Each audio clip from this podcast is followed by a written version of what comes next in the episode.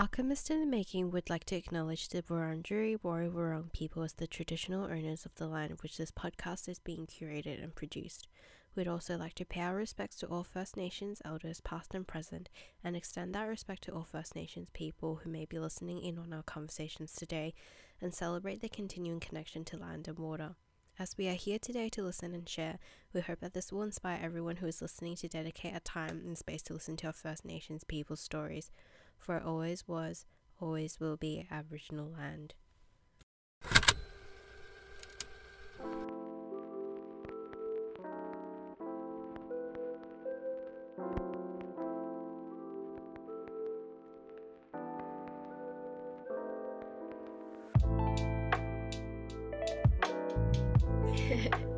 Hi, everybody. Welcome to another episode of Alchemist Podcast Season 4 Hero Phenomena, which is an extension of the blog Alchemist in the Making. I'm your host, Kimberly Ho, an architecture graduate and writer who is interested in architecture's intersection with anything and everything. So, as per our yearly tradition, I have brought back Denny Lee again because we're recording another time capsule episode in which we reflect on Denny's adventures and her studies. So, this is our third episode, which, well, third episode in the series, which would mean that this is a reflection of a third year in her studies. Woohoo! And before we continue, Dinny, I'm going to get you to just quickly introduce yourself again. Yeah, sure. Yeah, hi, I'm Denny Lee. I'm uh, now I'm an architecture graduate. Yay! Um, Yay! I'm doing my master's next year, but I'm a I'm a bachelor graduate. I am currently working in architecture, and I'm also actually producing commissioned public art projects. Yeah. So, firstly, as I said, congratulations for completing third year.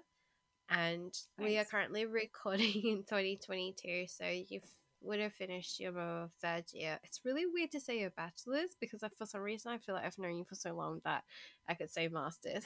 but I would like to preface this episode by beginning with how was 2021 for you in terms of studying because just a quick sidebar from our pre- just pulling some spark notes from our previous episode you did have hopes for having an in-person class and i was just Mhm. wanted to know whether that experience has been fulfilled and what has it been like for you per se Yeah, I think it was fulfilled. Like I had the first semester in person, and it was really good. Um, the studio itself, I really enjoy the people, um, the sort of growth that I had, and in my, I guess, studies, but also like as a as a person.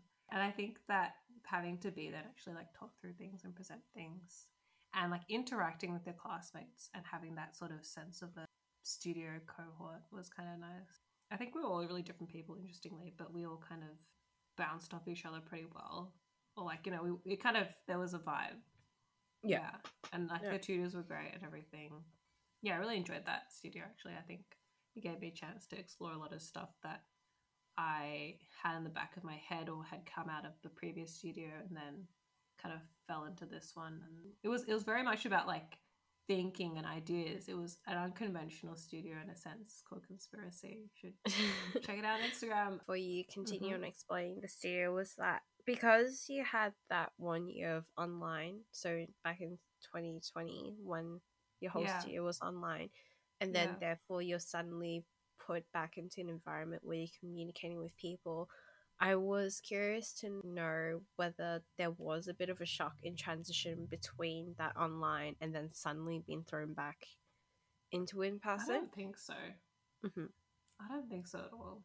I think the first semester being online was hard, Mm. but I think that that you know everyone found that weird, Mm. and and it was definitely like oh you have to now work by yourself essentially, you have to work in your home environment, you have to you know all the i- you can't just go for a walk and like get ideas. You have to like stick around in your house. Or i mean you could go for a walk but do you know what i mean? Like it wasn't the same way that we interacted with the physical built environment around us to then influence the built environment we were trying to propose because for me that's a big thing it's through seeing things around you that inspires you but yeah i think that by that point entering third year i already sort of found what worked for me Mm.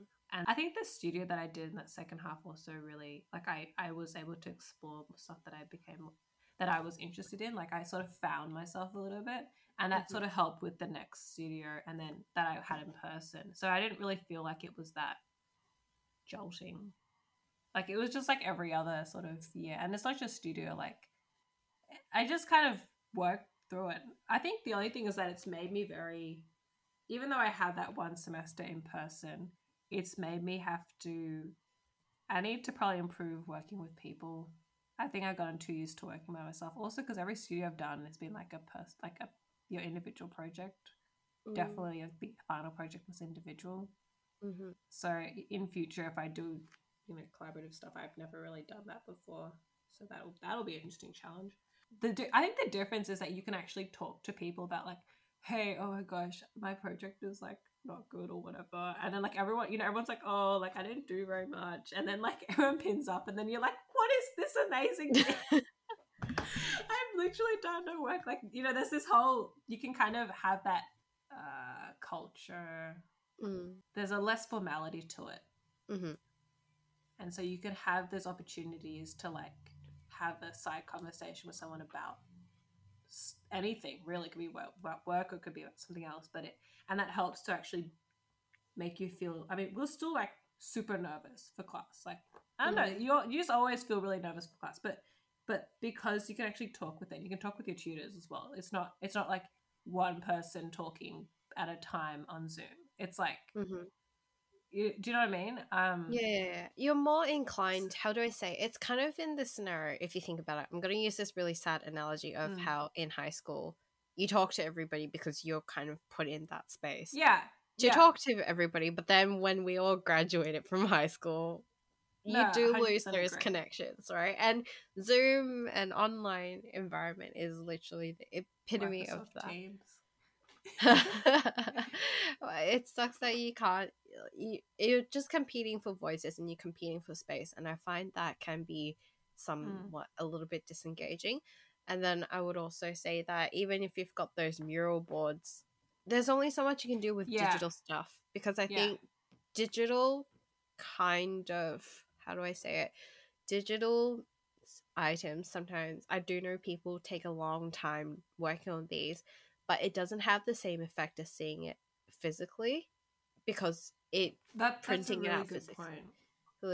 also pushes that extra effort of it it demonstrates that extra effort Something that I've learned through high school and also in through architecture school to a lesser degree because most of it's been online, Mm-hmm. but seeing like there's a there's a difference between seeing things on a screen hmm or having it in your head and seeing it in front of you. hmm whether it be color change to just just physically having something in front of you the scale the interaction with it changes. Like even now i'm talking to you online. Like if we were talking in person there's something that changes because we know that the person is physically there. So there's Yeah. this whole thing that shifts that i've definitely come to respect. That at first i was like yeah whatever. And then now i'm like oh i see the difference. You need to like see things in person. Like right now i'm doing this commission but i'm working from home and it's all from home. So i said oh i'm doing like producing these postcards that are going to get printed obviously. And so i'm like oh could you also send me a few you know some copies of that? Because i want to see what it looks like physically. I'm designing it and creating this artwork from afar but and and this is also the case for people who are working. I always found this really interesting. Sorry t- slight tangent but like yeah. artists who produce stuff or did a did an exhibition but it was overseas and how then that how then they actually communicate all the information across to get it to become this thing so when you Mhm. go to galleries and like NGV or whatever and they've got some person from overseas like they don't they're not there the whole time Mhm. so I was very curious about how did they then communicate these things across and get it to the finished product. But yeah, so I asked them to send me physical copies because there's something about seeing it in person that shifts. So coming back to like work and and sorry, like studies and working online and you know producing things digitally, I found that there there is definitely a shift in the way you work but also timing but also how how you even present your work if you're presenting on like Miro, you just shove stuff together in a certain order, and you can Mm. scale things, and you know everyone can zoom in, right? Yeah. As long as the res and the file size is fine. But when you're standing up there, people like some tutors will like move right up to like the drone. But, like, a yeah, no, people like move their chair all the way up to like see it, and I would do that sometimes. But like it's starting from like um a good half a meter above your head. You sometimes these like these pinups, and then it's going all the way down to the ground, and then you're already standing in front of them, and people don't really want to like come any closer. So there's like this in a way, physically you see less Mhm. because you're sitting there. If you've ever been to RMIT Crit, if you're listening, like you'll understand what I mean. You kind of see this overview, and Mhm. you rely definitely upon the person presenting to like really walk you through it. And I, I've come to learn that that is such an important skill. Actually presenting, I think that I've gotten somehow worse in the last semester presenting, but like you Mm. need to really walk people through because you know your work so well. And it's something i'm still trying to figure out and i think i feel like i retrograded but that could just be me from last year I think that could be just you. because oh my god like presenting i don't know i got really nervous last semester presenting my final. I think there's a problem when you work at home comparatively to being in person where you are literally i mean sometimes you might not even talk to yourself about your work. So it's just in your head for a good week or a good few days. And then when you get mm-hmm. to presenting you just start blabbering random stuff and it doesn't make sense because it's all been in your head and Yeah. you haven't had a chance to to explain it out before.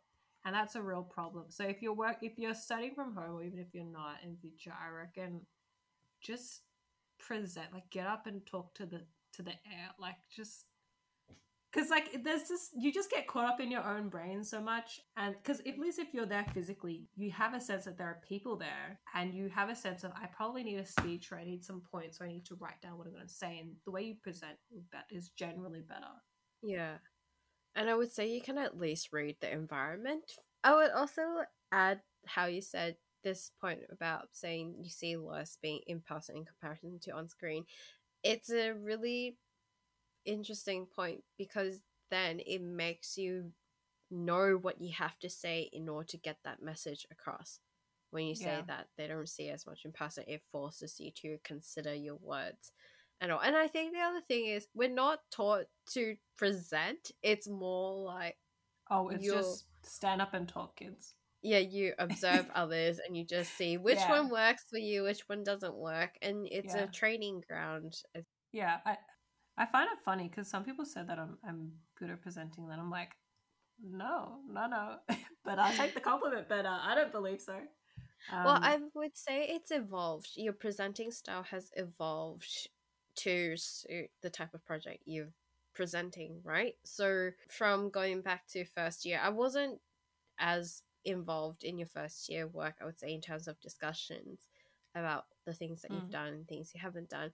But I would say, I would like to think that the way you talked about your project as well as talking to your project at the same time would have been very different to second year because the narrative or the concept that you were working around would have shifted in second year and therefore you would have changed the way you would have presented it. However, in third year, you had to adopt a new methodology because you were trying to get a different method across and, well, message across. And therefore, when you look back at your other presentations in the past, because it's such a shift to what you are doing now, you might not see it as well as before.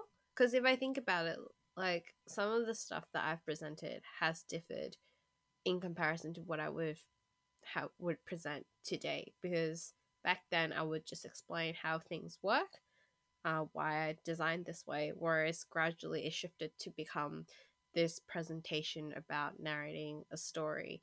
mm, And if I talked about the steps I have taken, used that methodology that we used back in first and second year to apply to my like finals project, that wouldn't have worked because it wouldn't have sold the intentions I was trying to produce. No, I agree. I, I, but I think I'd break it even into semesters because, like last semester, the whole studio was very different to the sem- to the studio before that. Yes. Like completely different. It was about, you know, high density housing and tightness.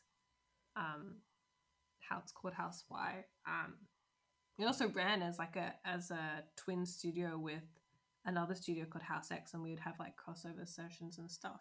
Yeah. So that was like a whole different way of working, and it was a master studio, so really different. And then the studio before that, Conspiracy, was like very odd, but in a good way. I don't know that I loved that one. That it, it was it, yeah i think it was really good it wasn't about you know we want you to do a thing on this site and it needs to be doing this it was like you almost sort of produce a brief. Like we, Mhm. we did a bunch of tests mini projects and then you did like a big project. But like we were pursuing an idea or, or a question more. For example for me it became my my final project was more about questioning the way the status quo of the the building kind of we, we have all these buildings and then we demolish them to now a lot of its development. But it's like is this sort of cycle which is sort of you know, natural buildings will eventually have to get pulled down or they will just fall apart on ruination.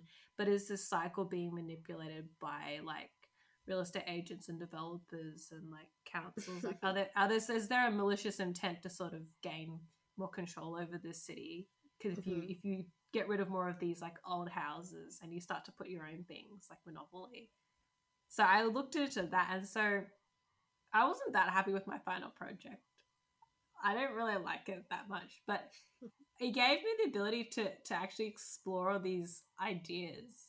And it was more of a testing grounds where i was like the semester after was more like it was very like parameters. I mean there was two sides to it. There was like we started with like the artist side which is more about the qualities that that you get i guess from these spaces or this kind of living. And then i hope i'm explaining this right um and then like the other side was the, the scientists so like you know you want it to be this square meterage this um rigid.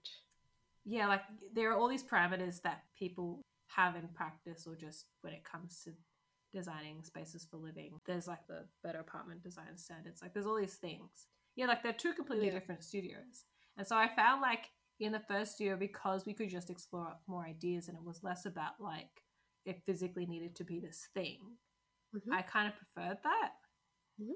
and then the second one was like no it needs to like fulfill these things which is very good for practice but it's it, i found it a little bit just kind of frustrating creatively maybe Yeah, I, I think it comes down to the types of studios you've had in the past and ones that you've selected to an extent. Yeah, Because yeah. you had more creative agency in terms of getting to where you want to for the end result, right? Whereas master's year, I feel like it's very similar across all unis in that in your earlier stages you have more freedom but then as you get towards completing your degree it's starting to become a bit more rigid or more formalized in the sense that it's to an extent preparing you for work i would say my, my concept was more like they want you to like even if you say you can do all these things they want you to explain and show how yeah do you know what I mean? Like in, in bachelors, you could probably get away with like saying this thing is like this, but in masters, they want you to unpack that. yeah I, I reckon that's how it is. Gotta go. one of the things i wanted to ask is that now that you've had a bit of this going on do you think you feel confident about the things that you do i'm just going to be pulling a few threads from our previous conversation because you made a few Yeah. key sure. points that I think are really interesting, or I would say are quite integral to be answered. So I would say one of the quotes, well, to quote what you've said, that resonate with me was that having that belief in yourself and going back to the whole presentation aspect of presenting in person versus presenting in online and also looking at how far you've come in terms of developing your work do you think you've seen the growth over the past three years? And also, do you think you've developed more confidence in yourself? I think that it's a few factors. I think overall, yes. Yeah. But I think it's it's because I've gained more experience and I know what I can do. hmm So when I said like in that last semester, I feel like I, oh, the presentations were not great. But I think Mm. that's because and, and this is happens with any anything that I do and anything I present. If I have a confidence in my in like, oh, I know what I'm talking like I know or I'm passionate about this thing or I know what I want to get out, like there's Yeah. a drive there, then I will feel confident enough to talk. Like right now, I know what I want to say, I know you, that sort of thing. But if I'm way out of my depth, like I've, I've, you know, it's a completely new environment. I, you know, been given this thing and I barely know what it's about and I don't feel certain about it, then Yeah. it may be a train wreck. But I feel like that's everyone. Mm-hmm. Yeah, so when you when you know what you're doing in a sense, or even if you don't know what you're doing, but you feel like you can get a hold, a grapple of it, then I think I tend to be more confident and I think that works. But that being said, so I think in that respect, yes, I have grown more confident and more certain in my work and in my presentation as a person but I think that that's also met with like like the uns the things that I was uncertain about maybe became more certain to me now. But I Oh, think yes. there's new things that are more uncertain that have sort of- sort of replace that. But they're different, like same same but different, right? I think the other thing I would say it's like in a way third year of architecture architecture is bloody hard okay if you've seen um this is um hopefully i remember to post this screenshot i found on my phone ages ago but it was from this facebook page called monash love letters and somebody wrote Oh, it's like um please check in on your architecture friends because like the things that they go through a lot are pretty hard and whoever wrote that thank you and to all the other people who are going through a lot right now and i would say almost everybody's going through a lot yeah. um i hope you're doing okay and checking in okay but What, i whatever it is that you're going through. Yeah, I hope we hope that you're doing okay. And I would also I just think like this conversation, as much as we were looking forward to recording this, but third year is kind of where we plateaued a little bit in terms of we are enthusiastic about what we do, but at the same time you kind of feel I don't know, personally I felt really exhausted because again, I did complete my third year in a Like, very oh, burnt out again. mentality. That type of mentality. And I don't know if that happened with you just because of how there's been quite a tumultuous disruption of going in person and then going online. Well, for me at work, I had that situation of Mm. work from home, then work in the office, and then you're, and then here's me looking forward to starting 2022 being back in the office. They're like, if you can work from home, work from home. Yeah. Like, Yeah. I'll take the sleep in, but at the same time, oh, I really wanted to see everybody. pros and cons. I mean, um, I don't. I think I. I didn't. I thought I would find third year a little bit more like, ugh, another year, sort of. But Yeah, I, yeah. I didn't really find it. But maybe that's because we started off in person, so I was like, new year, new me. Um, but like, I think second year was a little bit more of a. Uh, yeah, I'd say maybe Mm. second year was a bit more of a drag. Um, maybe the la- Mhm. the last semester of year of third year because I was like, I'm almost done. Come on, let's just finish this thing up. You know. Um, Yep. I, I think it's good the way RMIT is structured. Like you have a master studio in your last semester of bachelor's because it actually gives you a bit of a taste test and you don't feel so nervous about like, oh, what's happening in Mm. masters and stuff. And also you get a bit of a break from the bachelor's um, Mhm. kind of usual stuff. Um, and you mix up with different people as well. So yeah, I think that's interesting yeah, Um, yeah. so it didn't i don't know it didn't really feel like a drag to me and and in like in that first semester i mean i talk about studio a lot because that's really what i remember i did some electives Mm. and i did what tech and was it tech three i can't even remember i just i, I just remember being really happy i finished tech but um uh never again Because you said that you didn't do as much group work, but were you able to still at least have a bit of that group work experience that led you explore a bit of that? Or um I don't know. There have been instances of like working cohesively hmm whether it's throughout your studio. I mean, exhibition is a great example, but like, Yeah.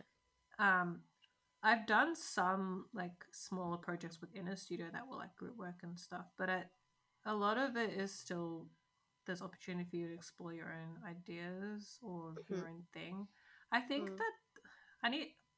I don't want to jinx myself, but I feel like I should do more group studio stuff because I okay, this is a self roast, but like I get really intense when it comes to working in a group and I need to chill.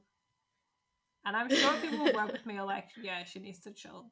Like, but I get really intense and I get really not pedantic, but like, do you know what I mean? Well, I would say that you're your own harshest critic to this day, and I will still agree with this because I think you are a walking example of that. Who am I kidding? Most of the people I know are walking examples of being their harshest critics.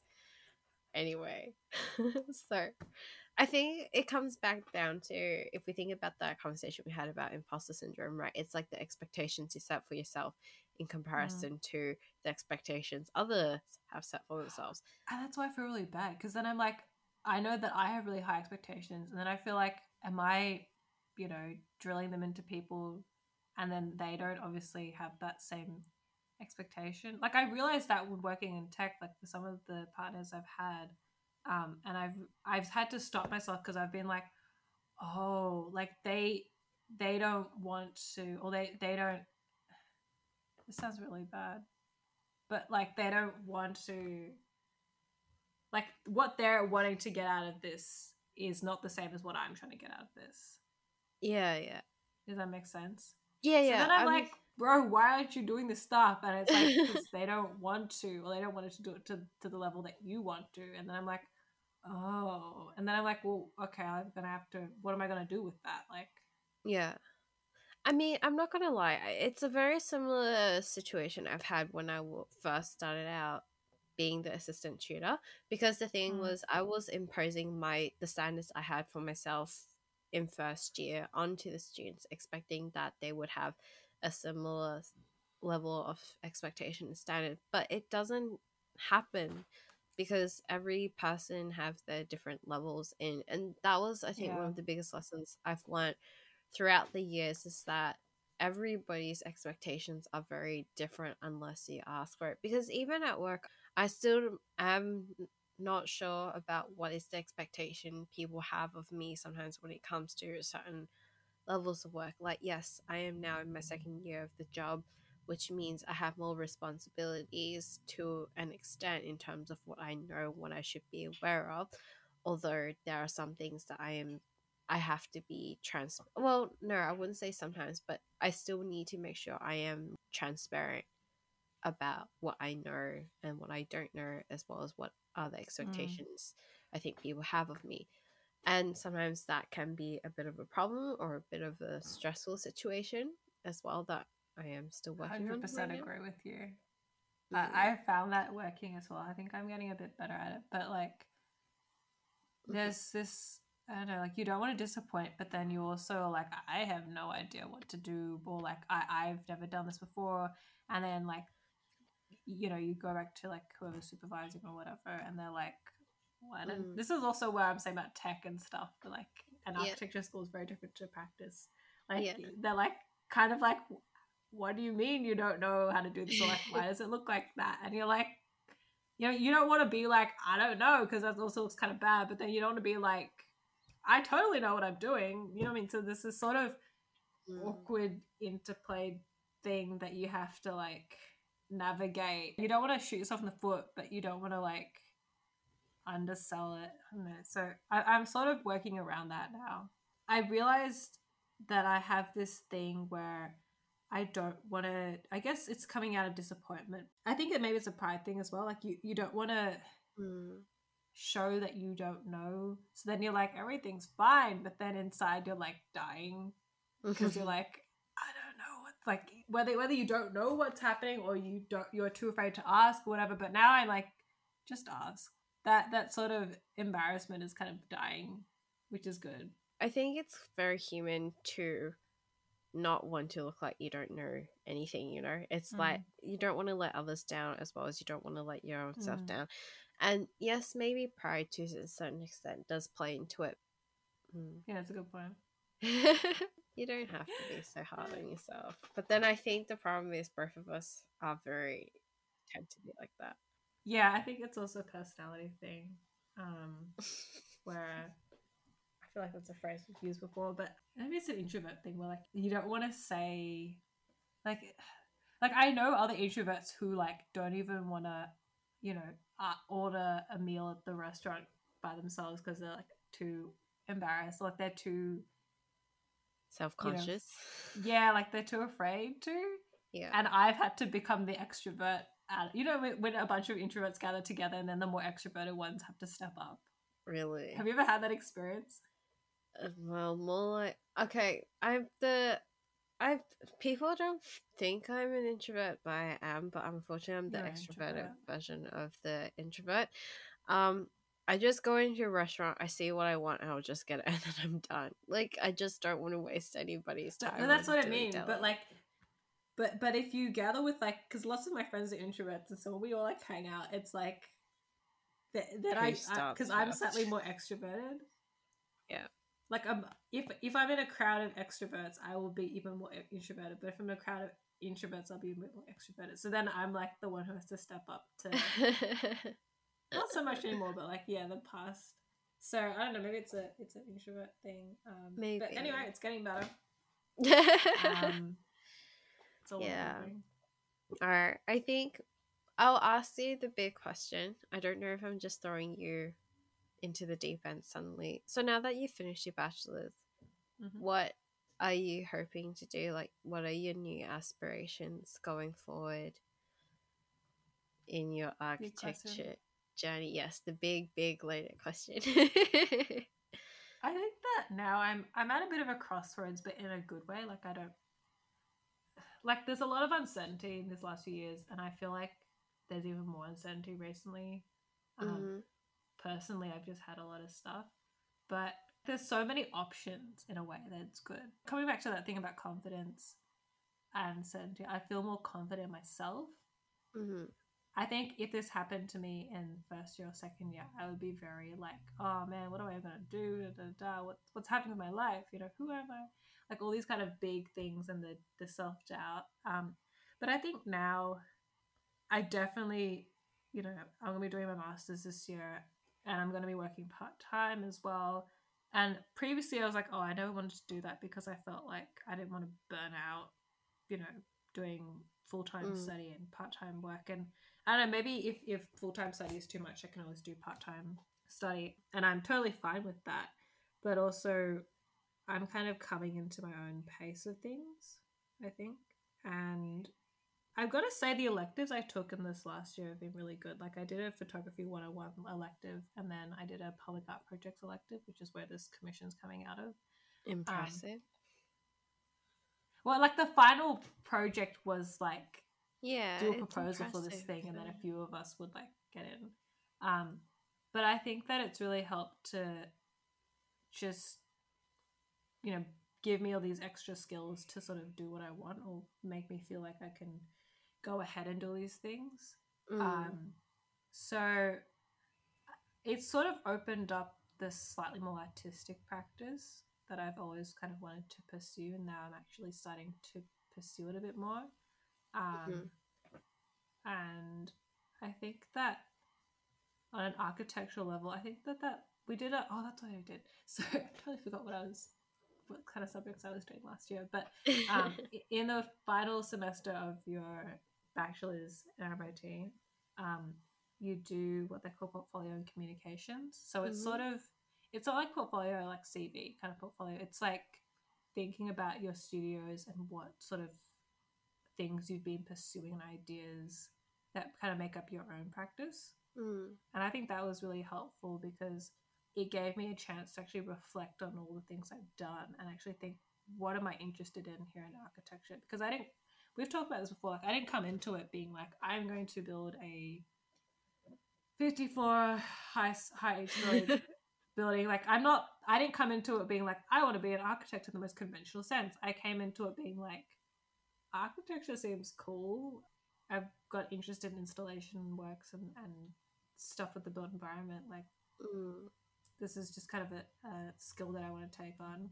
Mhm. and so now i'm kind of returning back to that and looking at the ideas that i have been pursuing from these studios and what kind of came out of it was like i'm really interested in the sort of interactions i think we talked about this before like the sort of interactions between people and parties and relationships between these these different groups i Mhm. wrote this thing for my portfolio and con subject because we had to make like a, a portfolio so i did it as a website and so i had Yeah. these sort of part like three parts to to the website and so the first part was introduced by this sort of strange little bit of writing i did that describe that likened the um Mm. the sort of building and architectural industry to a medieval monarchy, like a Mhm. hierarchy, sorry, um, like a feudal hierarchy. I think the opening one line was like, if the client is the god and like the architect has been is like the monarchy, like the king or whatever, who's been like chosen by God, as many monarchies often are, or gods, then like you know what do we do with all these abilities if like you know your consultants are like your, your knights and then they have their own consultants which are like the squires and then you have Yeah. like the, the building side is your little kingdom how does that also sort of play out if you've been given all this responsibility and so i got really interested in like not morals but like how do we conduct ourselves out in the practice as a Mm. whole. And I reflecting on it now because I'm working like, and my mind sort of become this work mind. Like, there, there is a very strong structure and way of thinking in the practice. I think, Mhm. at least as an outsider coming into it, that I guess we get. I'm yet to really see people challenge. Yeah. I think people do do it, but it ends up being on an academic level. Yeah. and that's why I think the academic side and the practice side is so different. Um, but Mm. yeah, I got really interested in that, and in I found in my own artistic practice that I'm trying to develop. Like, i I'm really interested in relationships between people because it's like architecture is an outcome to me of the relationships that we that its producers have really.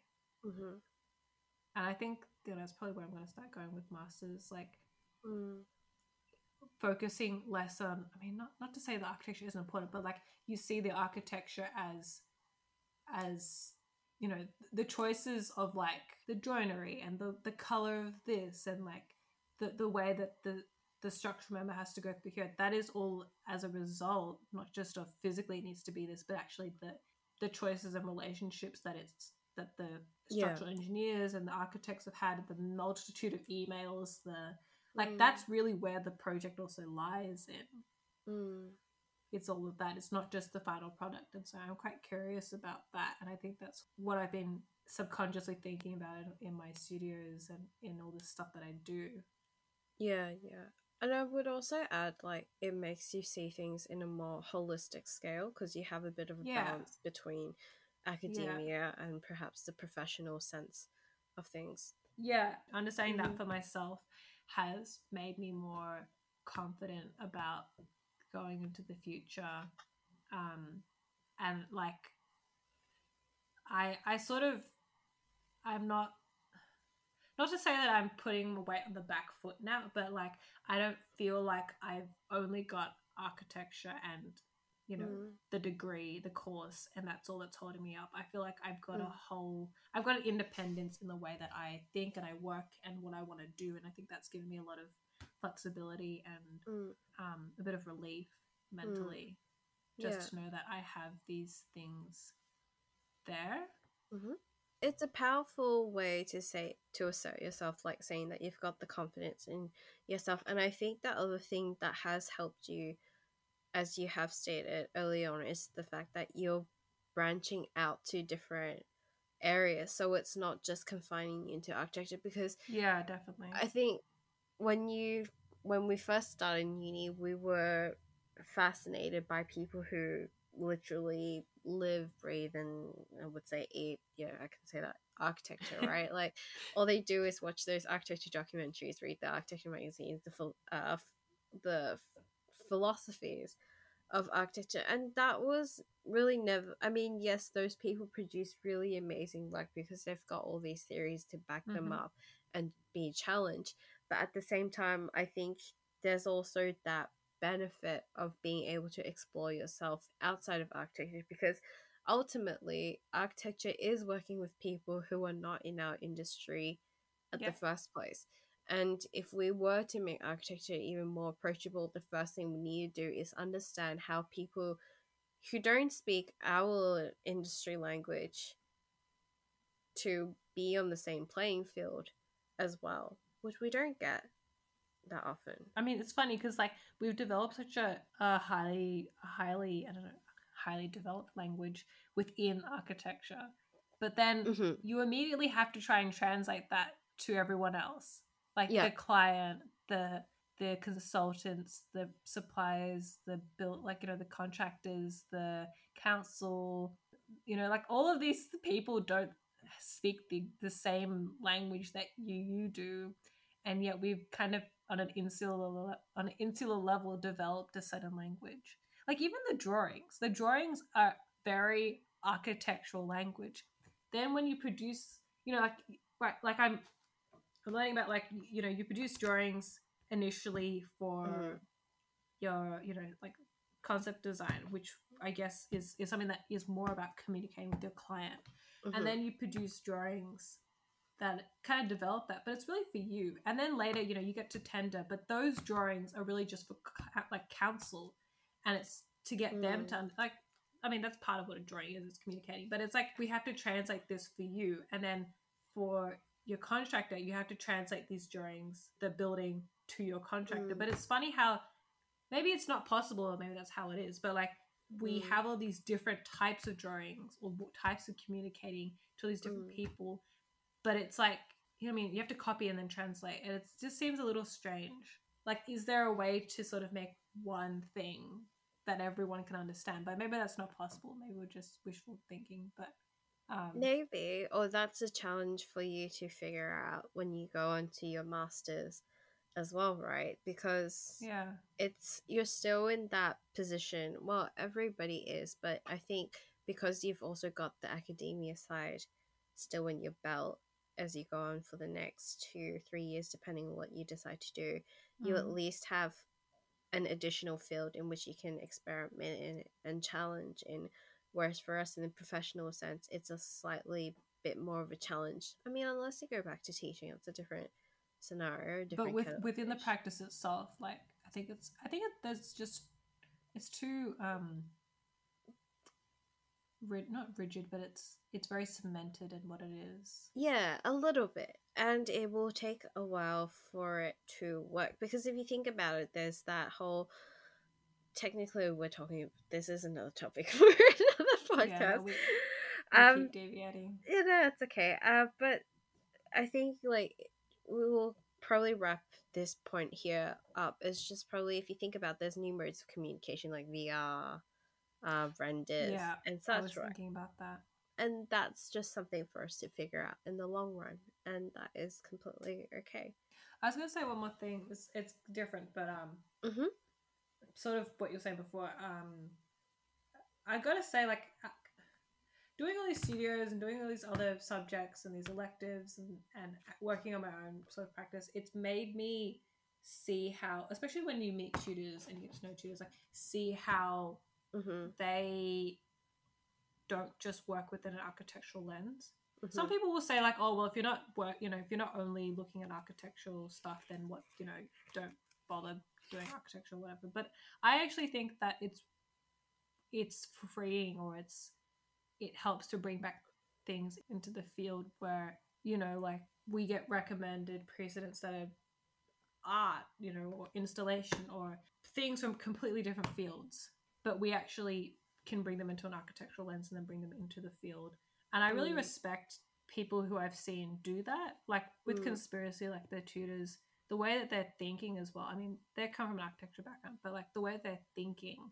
is Mm. not in a conventional architectural sense and i really respect that because it's it's shown me that i don't have to just work on a very conventional architectural sense of things and i don't have to have this is my architecture practice and this is my artistic practice which is why i'm hesitant to say like Mm. like i said I, i'm an emerging artist but i i guess these two things sort of meld together at some point and the ideas cross over and as, as i was saying like i'm really interested, in, interested in relationships that's across what i do um, Mhm. so i started to understand a bit better when people you know introduce themselves and they say or people get introduced and they say that they're an artist they're a musician and they're all these things but actually if you understand their practice then you'll understand that these things are actually just conventional Yeah. labels but they don't actually relate to what the person does because what the person does is across all of those things so i started to see that more and i'm i'm kind of moving into that way Mhm. of thinking and that way of working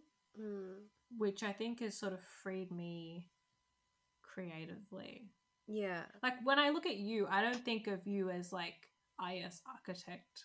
You know, I think of you as like all of these things, but that's under the umbrella of archivist making. Like, hmm if that makes sense.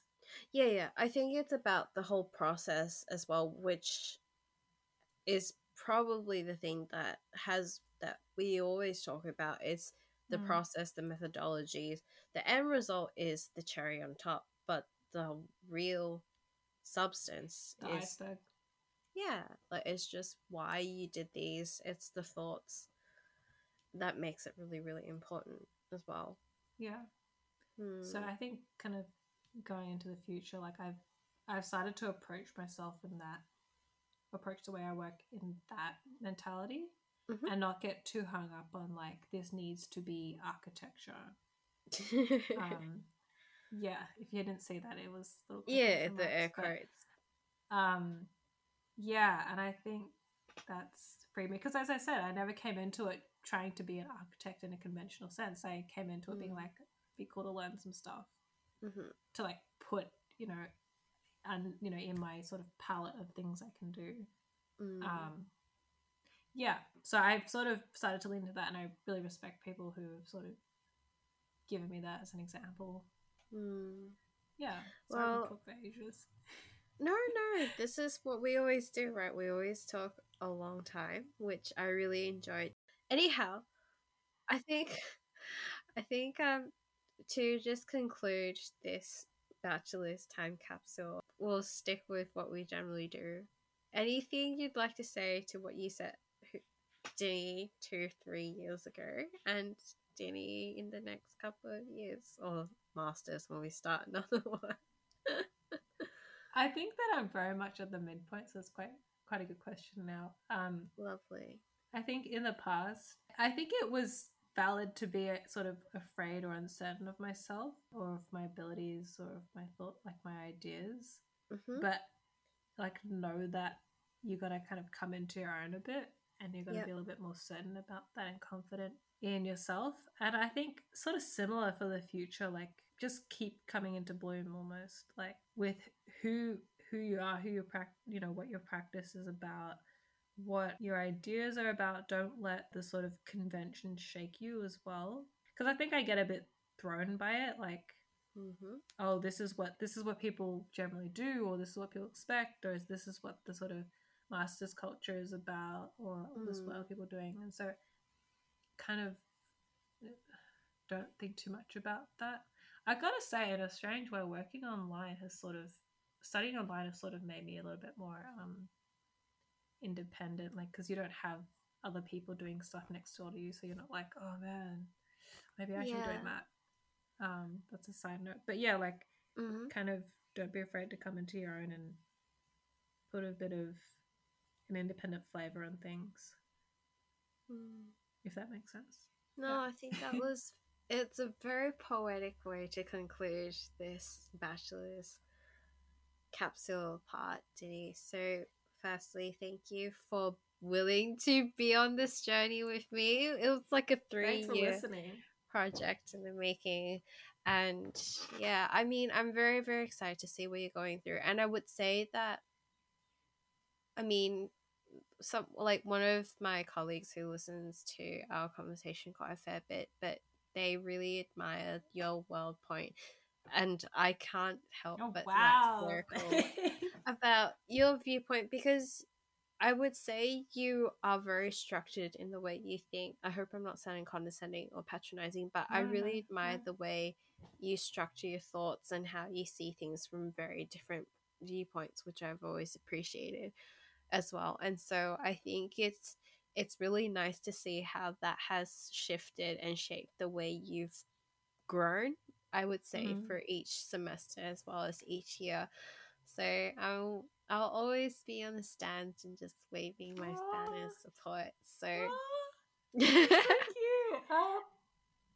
Yeah. Um so anyways, as always, do you have any media handles you'd like to share with people? I don't know if you still if your studio has a uh Instagram. I'll put it on a website though. The Conspiracy Studio does have an Insta.